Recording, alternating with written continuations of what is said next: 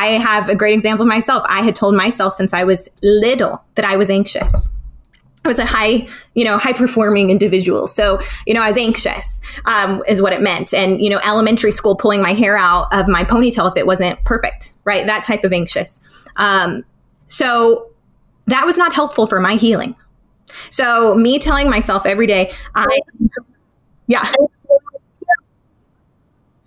yeah, exactly.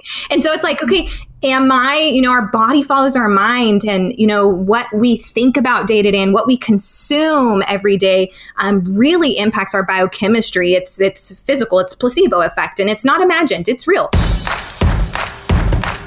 Welcome to the Entrepology Podcast. I'm your host, Megan Walker. As a former naturopathic doctor and anthropologist, I align the intersection of personal performance, purpose, and innovative thinking in badass women working to change the world as entrepreneurs and go getters.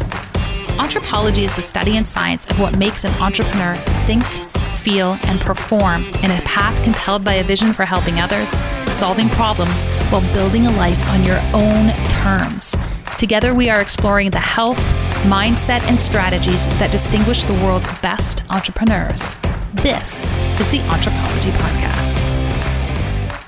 Every once in a while, you come across these people who are just incredibly gifted at taking what could be a complex idea and they make it super simple to understand and really easy to implement. One of the things I love about my guest today on the podcast is that she does this over and over again with her clients. And she definitely does this when she is sharing health information on Instagram.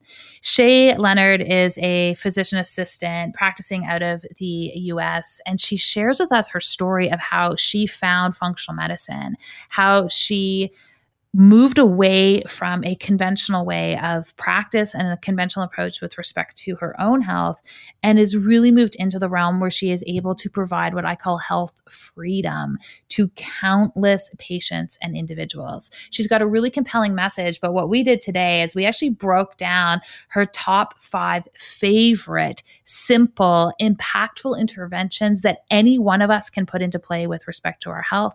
And we paired them with the tools to make them easily implementable in your life. If you are looking to this time of year to start to reevaluate the choices that you're going to make with respect to your health, how you want to lay the footprint for a plan moving forward as we transition into the next year, I promise my guest today, Shae Leonard, she's got your back. Shae Leonard, welcome to the Entrepology Podcast. Hi, Megan. Thank you so much. I'm so excited to be here today. Well, I'm looking forward to this. You know, I've I've been um, we work together on a few different levels, but I, I love watching you on Instagram because you do this thing where you take these health concepts that I think people have blocks to in terms of implementing them and they're actually really easy but you make them you make them simple. You like find the relationship between simple and easy and you make them implementable for people's uh, life and for their health. And so that's what we're going to do today. We're going to break down your favorite easy things to do and we're going to make them really simple for people to be able to integrate. We're going to break down that relationship. Before we do that, Shae, I'm wondering if you can share with people your story and your background and why you're so uniquely positioned to do this. Awesome. Okay, so um, kind of long story short, I've I wanted to practice medicine since I was little, uh, very little. My aunt's a physician, and so I've always been into that. Um, I started struggling with my own personal health issues um, around junior high. It actually got pretty bad. I I was covered in cystic acne, you know um, legs, arms, back, uh, you know, everywhere. And um, so that was kind of a big thing. And then I started developing a lot of IBS type symptoms. Um, figured out I was lactose intolerant and just had a lot of um, gut health issues. And then, you know, of course, I put I was put on lots of antibiotics and birth control for my acne and and all of these things um, around uh, junior high. Well, in my sophomore year of high school, I was actually driving to school. Um, luckily enough, I made it to the parking lot. I had my first seizure during my menstrual cycle. Um, and that was kind of an ongoing thing for about two more decades, 10 more years, or one more decade. So about 10 to 15 more years, I kind of went through that journey of why. oddly enough, of course, lots of neurologists and specialists all over the US later, um, they were only ever on my menstrual cycle and not always. Um, so it was a very odd, very confusing thing. You know, we went through um, kind of a more conventional approach and and ultimately, no one asked me one time, unfortunately, about my diet or my stress level or what I was doing or my bowel habits, you know, my sleeping habits. Nothing. None of that was ever addressed. And um, very early on, I started exploring on my own a more functional approach. Even in high school, um, I started seeing um, kind of like a body work person. And I was just very like, there's more to this. Like, I don't think this is really the answer. And um, fast forward, I decided to go to PA school.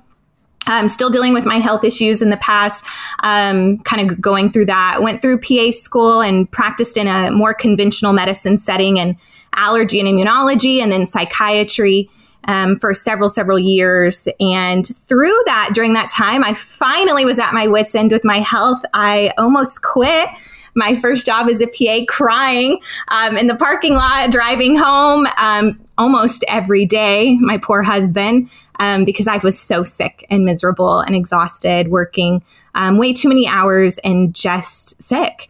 And um, finally, I found a functional medicine uh, pharmacist who took me under her wing and gave me my first lesson in epigenetics and did my first real functional medicine testing and um, I, I, just adore her t- to this day. She's such a good friend and mentor.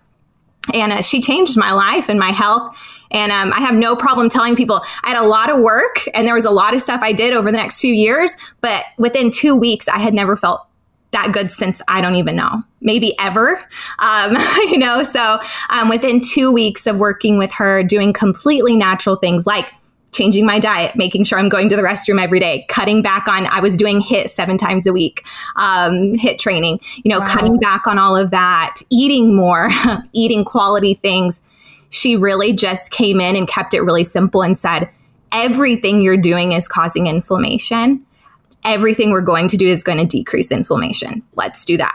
And I'm like, okay. So it kept it very simple for me. And from a very, from that very first setting, she set the tone for how I was going to, um, basically transition into that and what I wanted to be as that person. So I kept, you know, practicing conventional medicine for a little bit. And she said, What are you doing? You're so passionate. You have to move to functional medicine. And I left conventional medicine um, uh, last year and opened my business in doing health coaching. I went to functional medicine school um, in the middle of all that. And here I am, loving it and, and doing really well. And it's so excited to work with, with people who are um, really wanting more answers and more healing. There's so many things to unpack here. I, you know, I just before before we we jump in on that piece because I actually want to well, actually, the first thing I do want to I, I want to ask you is because you've you've existed on both sides, the functional medicine side and otherwise. What what's the big difference between the two philosophically from your perspective? Like, why didn't traditional medicine find your answer? I was never really given the opportunity to explain what I thought was going on um, and really felt seen or heard. It was very just much textbook is how I felt. Um, and if it didn't fit in this realm of textbook, um, you know, having seizures on your menstrual cycle sometimes is not somewhere to be found in medical school, right? That was not something you were taught, even in neurology um, back then. Um, there's some new stuff now, but um, you know, it was very much like we don't fit in, so we're just going to go this direction, which is the first thing that was put on probably in a 10 minute visit was anti-epileptic medications. Very first thing probably my very first 10 minute visit after having one on my menstrual cycle. So it was just very much like there's not the story. The story's not involved. Your story's not involved. I felt very much it was just like symptom diagnose treat um, which is amazing in an emergent situation for sure and, and right. so powerful and life-saving. And um, i believe wholeheartedly in the amazing advancement of conventional medicine. But um, 90% of the time this we're missing the story of of the whole um, dynamics and really investigating and taking on that time to investigate and actually address some of those root cause instead of seeing it as one little thing and trying to treat that Yeah, it, it's the root cause piece. And, you know, I'll share it, my own story. And I feel like so many of us who have found naturopathic medicine, functional medicine, we're here because there was some element of the conventional system that didn't work for us. And yeah. it was in searching for an alternative or an alternative answer or conversation that we're like, whoa, wait a second, there's a different way of looking at health. And so, mm-hmm. you know, I had a history of endometriosis. I did three surgeries for endometriosis and I got really, really sick after one of these surgeries. Wow. And so I went to see like really sick and I went to see a variety of, I was in Emerge and I went to see neurologists, I went to see all these people. And everyone asked me the same question, which is, what has taken place over the course of the last 72 hours or the last week. And I retold the story and retold the story and retold the story. And all they did differently between these different people is they're like, well, let's try this medication or let's try this yeah. approach. They were all like, well, let's, like, maybe we need a bigger band aid. Like, maybe your mm-hmm. band aid's not strong enough, or we should try gauze, or maybe there's a different type of tape. And they, they all asked the same question and they had five or six choices they could pick from and if it wasn't actually a tangible thing that people could see, I'm pretty sure they would say, "Well, it's in your head." Like if we can't pair a treatment and and your story, then it must be in your head. Yeah. And then I went to see a naturopathic doctor, and I walked in his office, and he did his little thing, and then he said to me, he said, "Megan, talk to me about how your body has always and historically responded to stress." Mm-hmm. And I don't know what my answer was. and it doesn't even matter. It's because that line of questioning opened up 90% of the options that were actually on the table to address what was going on with me. And I was so struck by the intelligence yeah. of the question and the acknowledgement of the fact that um, there was probably an underlying process taking place here that doesn't necessarily fit into one of five boxes on the algorithm. Mm-hmm. That I was like, I can't actually do anything else with my life this is like i have i have to pursue this because i suspect 90% of what people are walking around with actually would benefit from this line of questioning not that line of questioning um, so I wanted to acknowledge that. And I also just want to share that with people. Like, I, I think that, you know, I wrote down as you were sharing your story, a red flag when people aren't asking you about mm-hmm. what you are doing with your body every single day and how you are thinking every single day, this needs to be a red flag for you in the care that you're about to receive. Am I off base here? Like, would you? No, I love that and how to explain that and keeping that simple. You're so right. Are they asking you questions and investigating further to really dive into that root? Of, of where are the day-to-day lifestyle choices that you've been doing for a decade um, what how, how, do those impact us literally like you mentioned um, 90% um, of the time it's going to fall into that lifestyle Awesome. Okay, so here's what you're really good at. I mean, you're really good at a lot of things, um, but one of the things I love watching is you take these ideas and you make them really implementable. And so I put you on the spot, but I asked you just before we started, I'm like, Shae, I just want to go through your top five things that if people would just do this, it would actually add ease and health to their life. And I know you talk about this idea that just because it's simple doesn't mean necessarily that it's easy to do. So yeah. I want to talk about your top five items that you would address in people's lives. And then we're actually going to make it easy for them to implement. And we're going to count down to number one. So if we start at number five, talk to me about what you want to get people to do. If we're just going to do one thing, let's start here. Perfect. So, number five, I would just start switching over um, your products to more no, non toxic. Um, really trying to minimize. I think that's the perfect way to think of it. Not perfection. We're just reducing. We're minimizing as much as we can day to day those minimizations over time completely add up. So, you know, making your home um, and your beauty routine and all of these things um, just as low toxic as possible. You know, this new narrative, we're, we're finally getting out there that the toxic um, products and the amount of chemicals we're exposed to, you know, within five seconds of waking up is in the hundreds of, and those um, really impact our hormones and our endocrine system and our um, stress levels on our bodies and inflammation in our bodies. And they're highly contributing to um, these chronic health issues that we're struggling with and, and autoimmunity and things like that. So making one small swap at a time. So if you run out of your deodorant, um, download the Think Dirty app. That's probably the easiest, simplest way um, to look things up and choose one that's non toxic. You don't have to just wipe out your whole stuff, just one thing at a time. You run out of your mascara, let's switch to non toxic. Next time you go to the store, instead of buying regular strawberries, choose organic. Um, really looking for those small, simple ways that we can start just reducing our overall toxic burden day to day. So we can give our body just a little bit of rest so that it can put some energy into other things instead of just trying to constantly deal with the amount of um, toxic exposure day to day. I'm going to throw on there too when you when you download some of these apps and you resource yourself with understanding what's toxic or not toxic, it also takes the complexity out of it. So I talk to a lot of people they're like, "Yeah, I'll get around to that. I'm pretty I'm pretty sure my stuff is uh, clean. Like it it looks really clean." And I don't mm-hmm. I don't know what looks really clean actually means when we're talking about uh, beauty care products. Yeah. I suspect what they mean is there's really beautiful branding on yeah. whatever product they're using, which does not necessarily correlate to clean uh, to clean ingredients. So really do resource yourself with these pieces. There are beautifully branded products mm-hmm. that are actually also really good for you. And it, you know, it speaks to this idea that, you know, what I'm obsessed with as a practitioner, I know what you're obsessed with is what do people do every day? Mm-hmm. Because that's what matters. And, and, you know, it's so easy to go, um, I don't, how bad can that cream be? How can, I always think of it like dust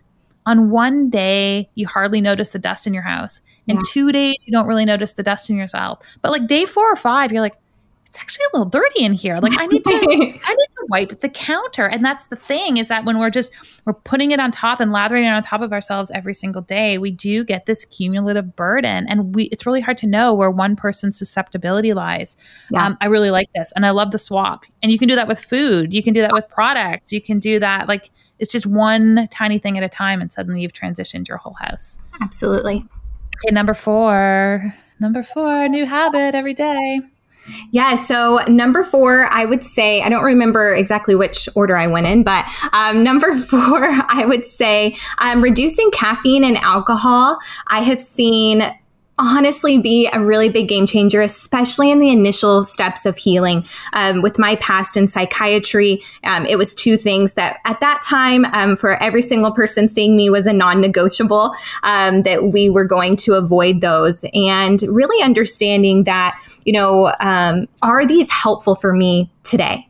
Are these actually help promote my healing? Are they helping me be the best, um, healthiest version of myself? Are they really hindering me day to day? And I think it, it all comes back to that. What do I do every day? So I have the perfect example. I had a new client the other day and, and, um, he experiences pretty, you know, bad diarrhea every, every morning, every, you know, mid morning and has for years and years. And, um, you know, he drinks non organic coffee with half and half every morning. And what is simple, and also struggles with anxiety. So, what a simple step for me to say, okay, I'm going to work with you to decrease that. I'm going to show you how day to day. Um, but eliminating that there's a really good chance we could actually get rid of all of the the morning anxiety um, and the um, you know loose stools in the morning just by that one swap and so um, understanding if you are an ultra rapid metabolizer and I check your genetics of caffeine, okay, that's another story. But just in general, reducing these types of burdens on the body um, that we can, especially alcohol and, and caffeine, um, I've seen be literally life changing for people. I, I, totally want to acknowledge those two pieces. I used to get my patients to answer one of two questions every time they did something with their body. Is it helping or hampering? Mm-hmm. And it's okay if the answer is hampering, but if you're getting multiple hamperings in a row, then we need like we really need to look at the ratio here. And I I found uh, recently I was looking at you know what is different about the days where I'm wanting to have a glass of wine versus not, or the mm-hmm. days where I like reach for a second cup of coffee or don't and again my like root cause lens it actually brought me to tv if i turn on the television at night mm-hmm. then i tend to stay up a little bit longer. My brain's a little bit more stimulated. Wow. i don't sleep as well and it's actually the trigger for a 24 hour cascade that has me drinking more alcohol be less inclined to get up and exercise having a little bit more caffeine. And so it was really interesting when i actually was like what do i need to remove from my life and detox on it was actually television. I needed the television off mm. most nights in my house, and every single other habit started to fall into into play. Um, so it's something I would encourage people to look at if they're like, oh, I don't want to stop my alcohol. I don't want to give up my uh, my caffeine. Like, what's behind that? Because usually it's like I'm tired or I can't relax or like. But what is the what is the thing that we could actually take out first? What's our first substitution, as you would say? Yes, uh, to move us closer to that um, to that choice and that opportunity. Awesome. Okay, number three. Um, we're getting down to some of these, but I love that you just mentioned sleep hygiene because I, I mean, I don't know how I can talk about the, my top five things without talking about sleep hygiene. So it may not fit into that um, little category exactly, but exactly what Megan said is, you know, are you giving your body the right vibes to go to bed? I think that's just how I try to keep it simple is, you know, we need to send it all the right signals and we just don't. We've got all the lights on. We're watching crime drama. We're drinking, um, you know, um, tea or, or even um, we just have a little bit of chocolate at night, which has caffeine in it. We're doing um, all of these things like budgeting. And I had a sweet client making lists in her bed for her day the next day and wondered why she can't sleep, right? So we just do not tell our body it's safe to sleep. That's it. You know, probably 90% of the time, I worked in psych forever. Everyone I saw had insomnia every single person. Um, and no matter what we had going on with mood, until we addressed that, you know, we were going to have very difficult time pr- progressing. And so, um, sleep hygiene and getting sleep and understanding that we have to let our body know it's safe. We have to have our cortisol at rock bottom and our melatonin steadily increasing. And it's just flip flopped. Um, so, really making those small choices to have a really relaxing nighttime ritual, enjoying that time and telling your body, give it the right vibes um, to go to sleep. Yeah, I, it's funny. I have a few rules in my world about sleep. One, I walked in. I, I mentioned TV already, but I remember walking in one evening. My my husband was watching something like I, I, don't know. It was like about Vikings. Like, so I can tell you it wasn't pretty what was happening on screen. Yeah. And I just turned away. He's like, what's going on? I'm like, I cannot, I can't see that mm-hmm. before I go to sleep. And my other rule is, I remember him asking me one time, he's like, have you paid whatever thing? And I was like, I'll do it tomorrow. Like I will Don't not look at money stuff yeah. at night. Like it just opens I I don't want to open that. So, you know, again, like be really mindful of what your unique triggers are because Shae's going to have them, I'm going to have them. Like you're going to have your own pieces. Don't do that at night. Like don't mm-hmm. don't intentionally trigger your physiology in the evening when you're actually trying to move into that parasympathetic yeah. state. Exactly. Number 2 I would say, just in general, um, increasing whole foods and avoiding inflammatory foods. So, what does that look like, and how can I start doing that? So, of course, we talked about switching to non toxic, choosing organic, and things like that. Let's just try to eat three veggies a day. You know, let's keep it simple. Just start adding vegetables and don't be afraid of frozen veggies. Buy organic, frozen chopped vegetables and try to eat a bag a day. You know, we just want to maximize the good stuff and minimize the bad stuff. So, it's like, okay, today I'm going to maximize some veggies, even if they're frozen, I'm to saute them up. Yes, I might not do everything perfect, but I maximize that. And instead of choosing um, the fast food, I've really reduced that for today. Just focus on what can I maximize, what can I minimize, and what can I make a priority today. Um, and those things are going to really add up over time. And so, um, just choosing whole foods that are really simple, um, that are grown in nature, shopping the perimeter of the um, grocery store, you know, just really minimizing those boxed foods um, they have nutrients. That's the whole point. Why do we need whole foods? Because our body functions on them. I think that's the biggest misconception is in our modern society, we're trying to eat in a modern way. Um, and our body's just physically, like we are just not evolved um, to function well on that type of food. Um, it's low in nutrients, it's full of processed chemicals, it's full of sugar, and it's very addictive. And our body literally does not function on it.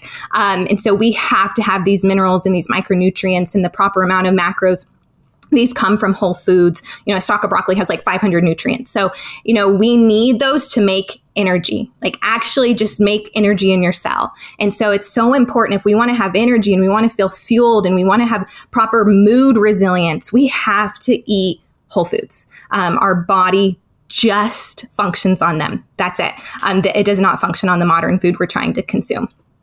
And I just want to comment on this. You probably saw this study. It came out in the last week in JAMA, which is the American, the Journal of the American Medical Association. They looked at kids' eating habits between 1999 and 2018, and they found that there is a 67% increase in kids' consumption of ultra processed foods and I saw that I just about fell off my chair. Like it's it is shocking and it is sad and it is all of those pieces. Yeah. But one of the things I hear, and I want like I want you to just dismantle this. I hear this from parents all the time, and so it's equally problematic for kids and the parents. But they go, "We ate that way when we were kids, and we are fine." Mm. Which I'm like, "No, you're not." No, you're not. No, you're not fine. But when like do you hear that from your patients or people aren't coming to see you if they're in that state of mind? Yeah, I do. Um, I've definitely no, you know, luckily, um, you know, shifting to more of a health coaching. The people who see me are kind of already past that point. Um, but when I was working in a conventional setting, one hundred percent, it was very much like I'm trying to get you to do something, but you didn't come to me for that advice. Yeah, that was pretty much it. It was pretty much like you give me a medicine, that's all I want from you. Um, and so you know that's a challenge, and you know a lot of that, to be honest, falls on the provider's hands. Another story. Um, but yeah, that was something I felt the same way. You know, yes, I've done my genetic testing and I have these autophagy genes and this predisposition towards inflammation and yada yada. My parents are in pretty dang good shape. But yeah, I grew up on honey buns and pizza sticks and uh, Diet Dr. Pepper. I grew up in the early 90s. That's what we ate. Um, I ate it every day and um, it caught up with me real quick, really quickly. Um, you know, and it would be the same thing. It's really been just the past 50 years. So, yes, your grandma who maybe grew up on, you know, just lots of protein and fat and potatoes. That's still better than what we're eating today. So, um, you know, uh, just the food has changed in the past 50 years. Um, and our bodies are still just not adapt to, to handle those things. But um, epigenetics influences this so much. So we're going to have these these genetic influences. And if you are just already having those triggers from such a young age then you're going to start experiencing most likely these um, inflammatory chronic health issues such at an earlier age or even just behavioral.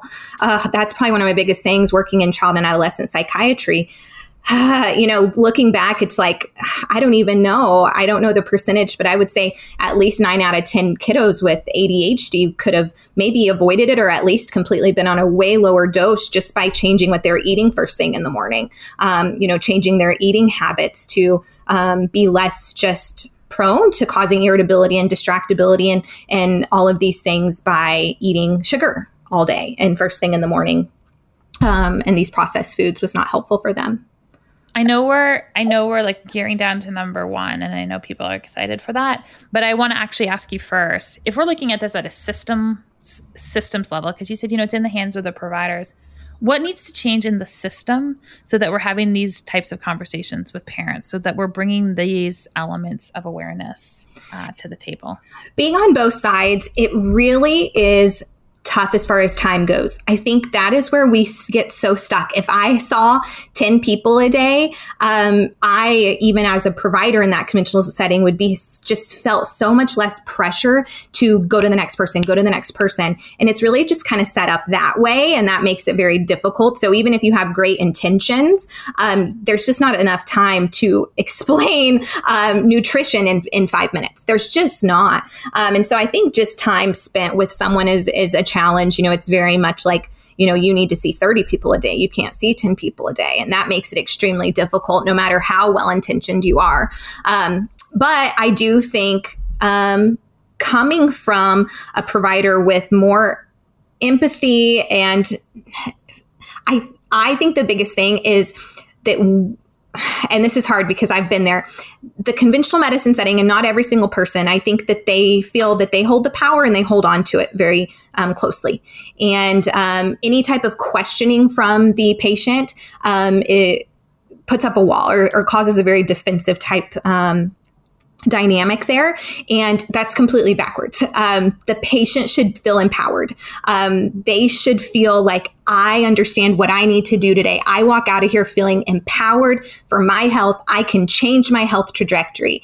And all the people i talk to unfortunately that is not what they leave the offices. They're leaving crying and upset and lost and helpless and that is where things need to be changed. We need to put the power back in your hands. That's what I felt. I felt helpless and unseen and unheard until someone said, listen, you make these choices day to day. So we are going to change the choices you make day to day, and you're going to do that. And you are going to make these huge choices and take responsibility again. And sure, at first, it's like, oh crap, it's my responsibility, it's not yours. Okay. But then very quickly, you learn that that turns into empowerment and you feel mm-hmm. so powerful that you can change your health trajectory. And so, really, it's that power dynamic that I think right. is an issue. Yeah, you know, I, I, I really appreciate that perspective, and I talk a lot about on a system level that we have two sides to the system. We have, and it's divided by what I call the line of fine, and the line of fine is the mm-hmm. is the entry point into the world of being healthy. So yeah. the conventional system is like you're either healthy or not, which mm-hmm. is which is a, a problem to start with. And when we cross the line of fine, you're like literally you leave someone's office, they're like, You're fine. You're fine. You're like, Okay, feel like garbage, but okay. And then that's the side we cross that line, and that's where you have an opportunity to build health. That's where you have an opportunity to engage in everything you're talking about Absolutely. here. And until we get to that line of fine, we have this massive system that's like trying to push an iceberg in the opposite direction. Mm-hmm. So, you know, I really, I love that we are concentrating our conversation on the other side of the line of fine. And what I want everyone to know is fine is the lowest possible mm-hmm. standard mm-hmm. of health that you can exist in. And yeah. if you're existing in a state of fine and you're disappointed that you're not being acknowledged by your physician, it's just because they have really crappy standards for what you could feel and be. And yeah. so it's not their fault. It's just their job to drop you at the line of fine. And now you get to pick up with items five down to 2 mm-hmm. And we had to talk about number one. Shae, what's your number one thing? Um, I I can't remember what I put.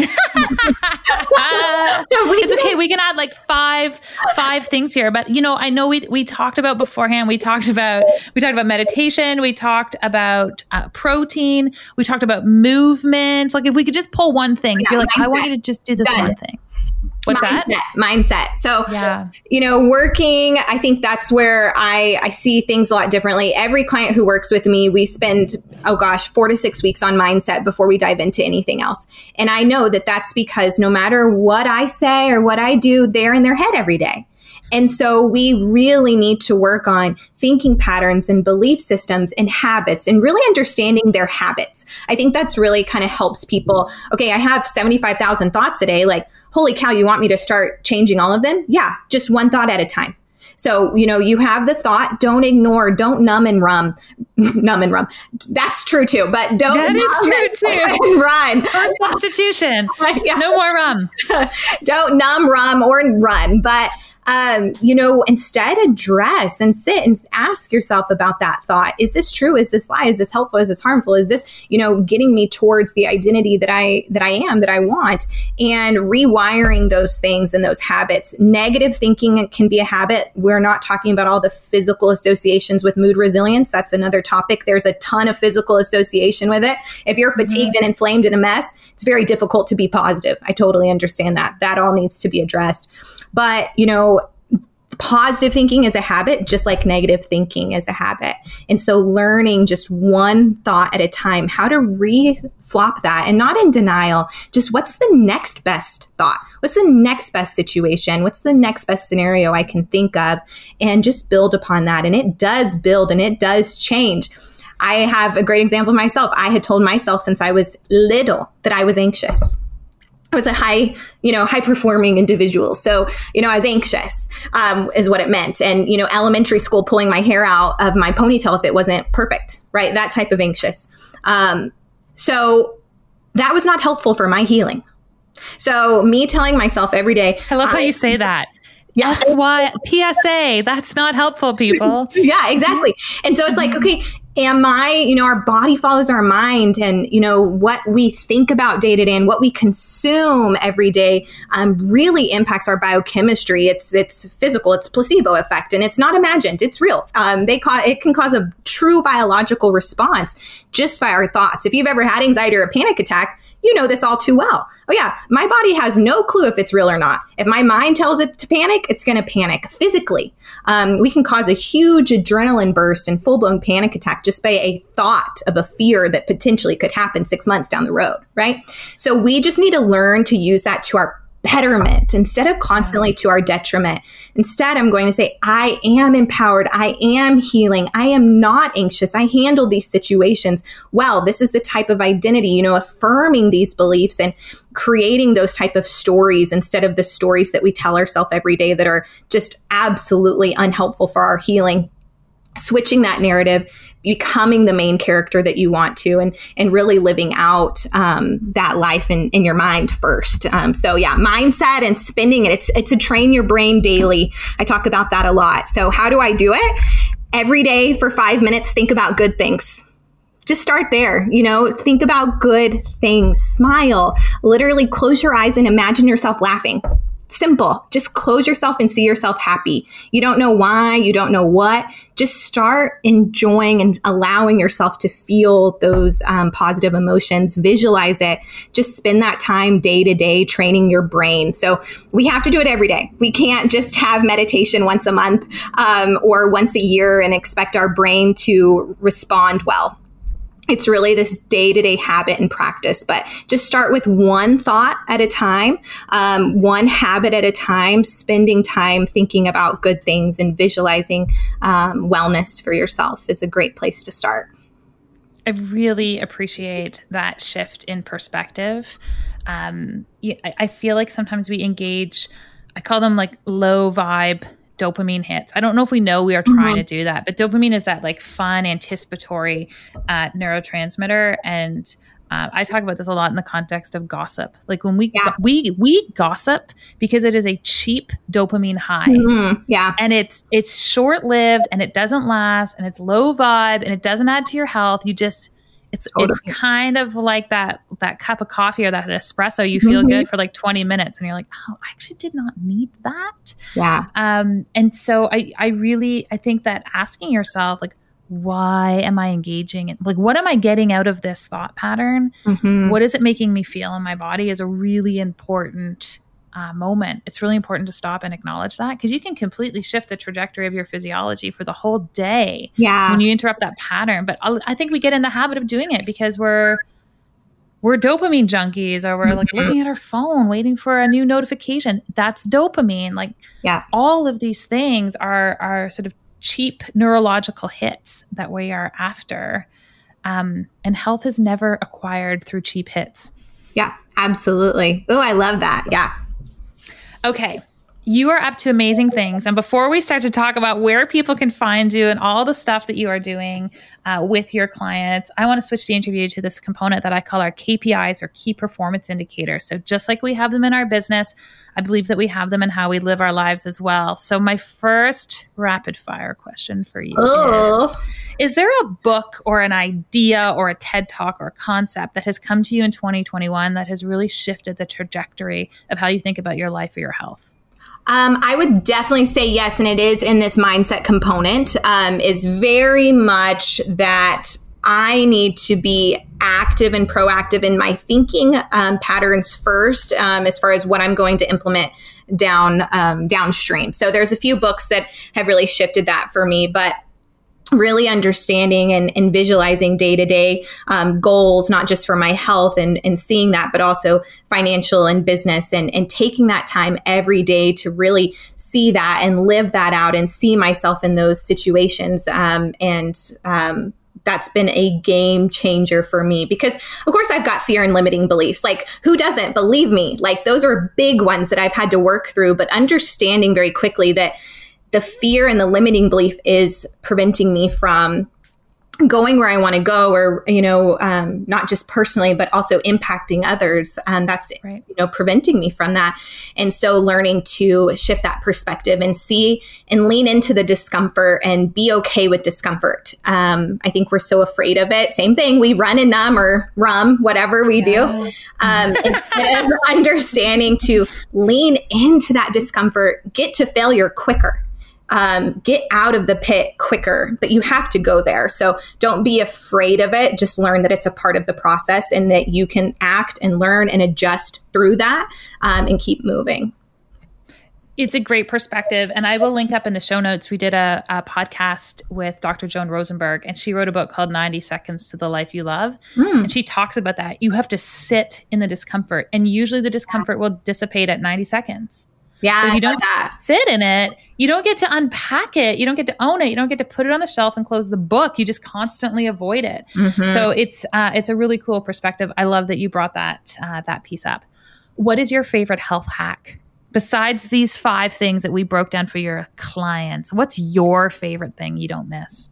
Uh, forest bathing um, if I'm in the forest. So, if not grounding, um, nature is mine. I'm addicted to it. I love nature, even if it is just going outside. I live in an apartment complex, but um, going outside and just going on a walk or sitting in nature, touching grass, putting, you know, taking my shoes off and grounding. It, it, it truly is grounding for me. Like it feels so comforting and there's a lot of science behind it, but it's probably one of my favorite things to do other than yoga. so I definitely like yoga too. How would you describe your purpose? I want to make others glad in their day to day.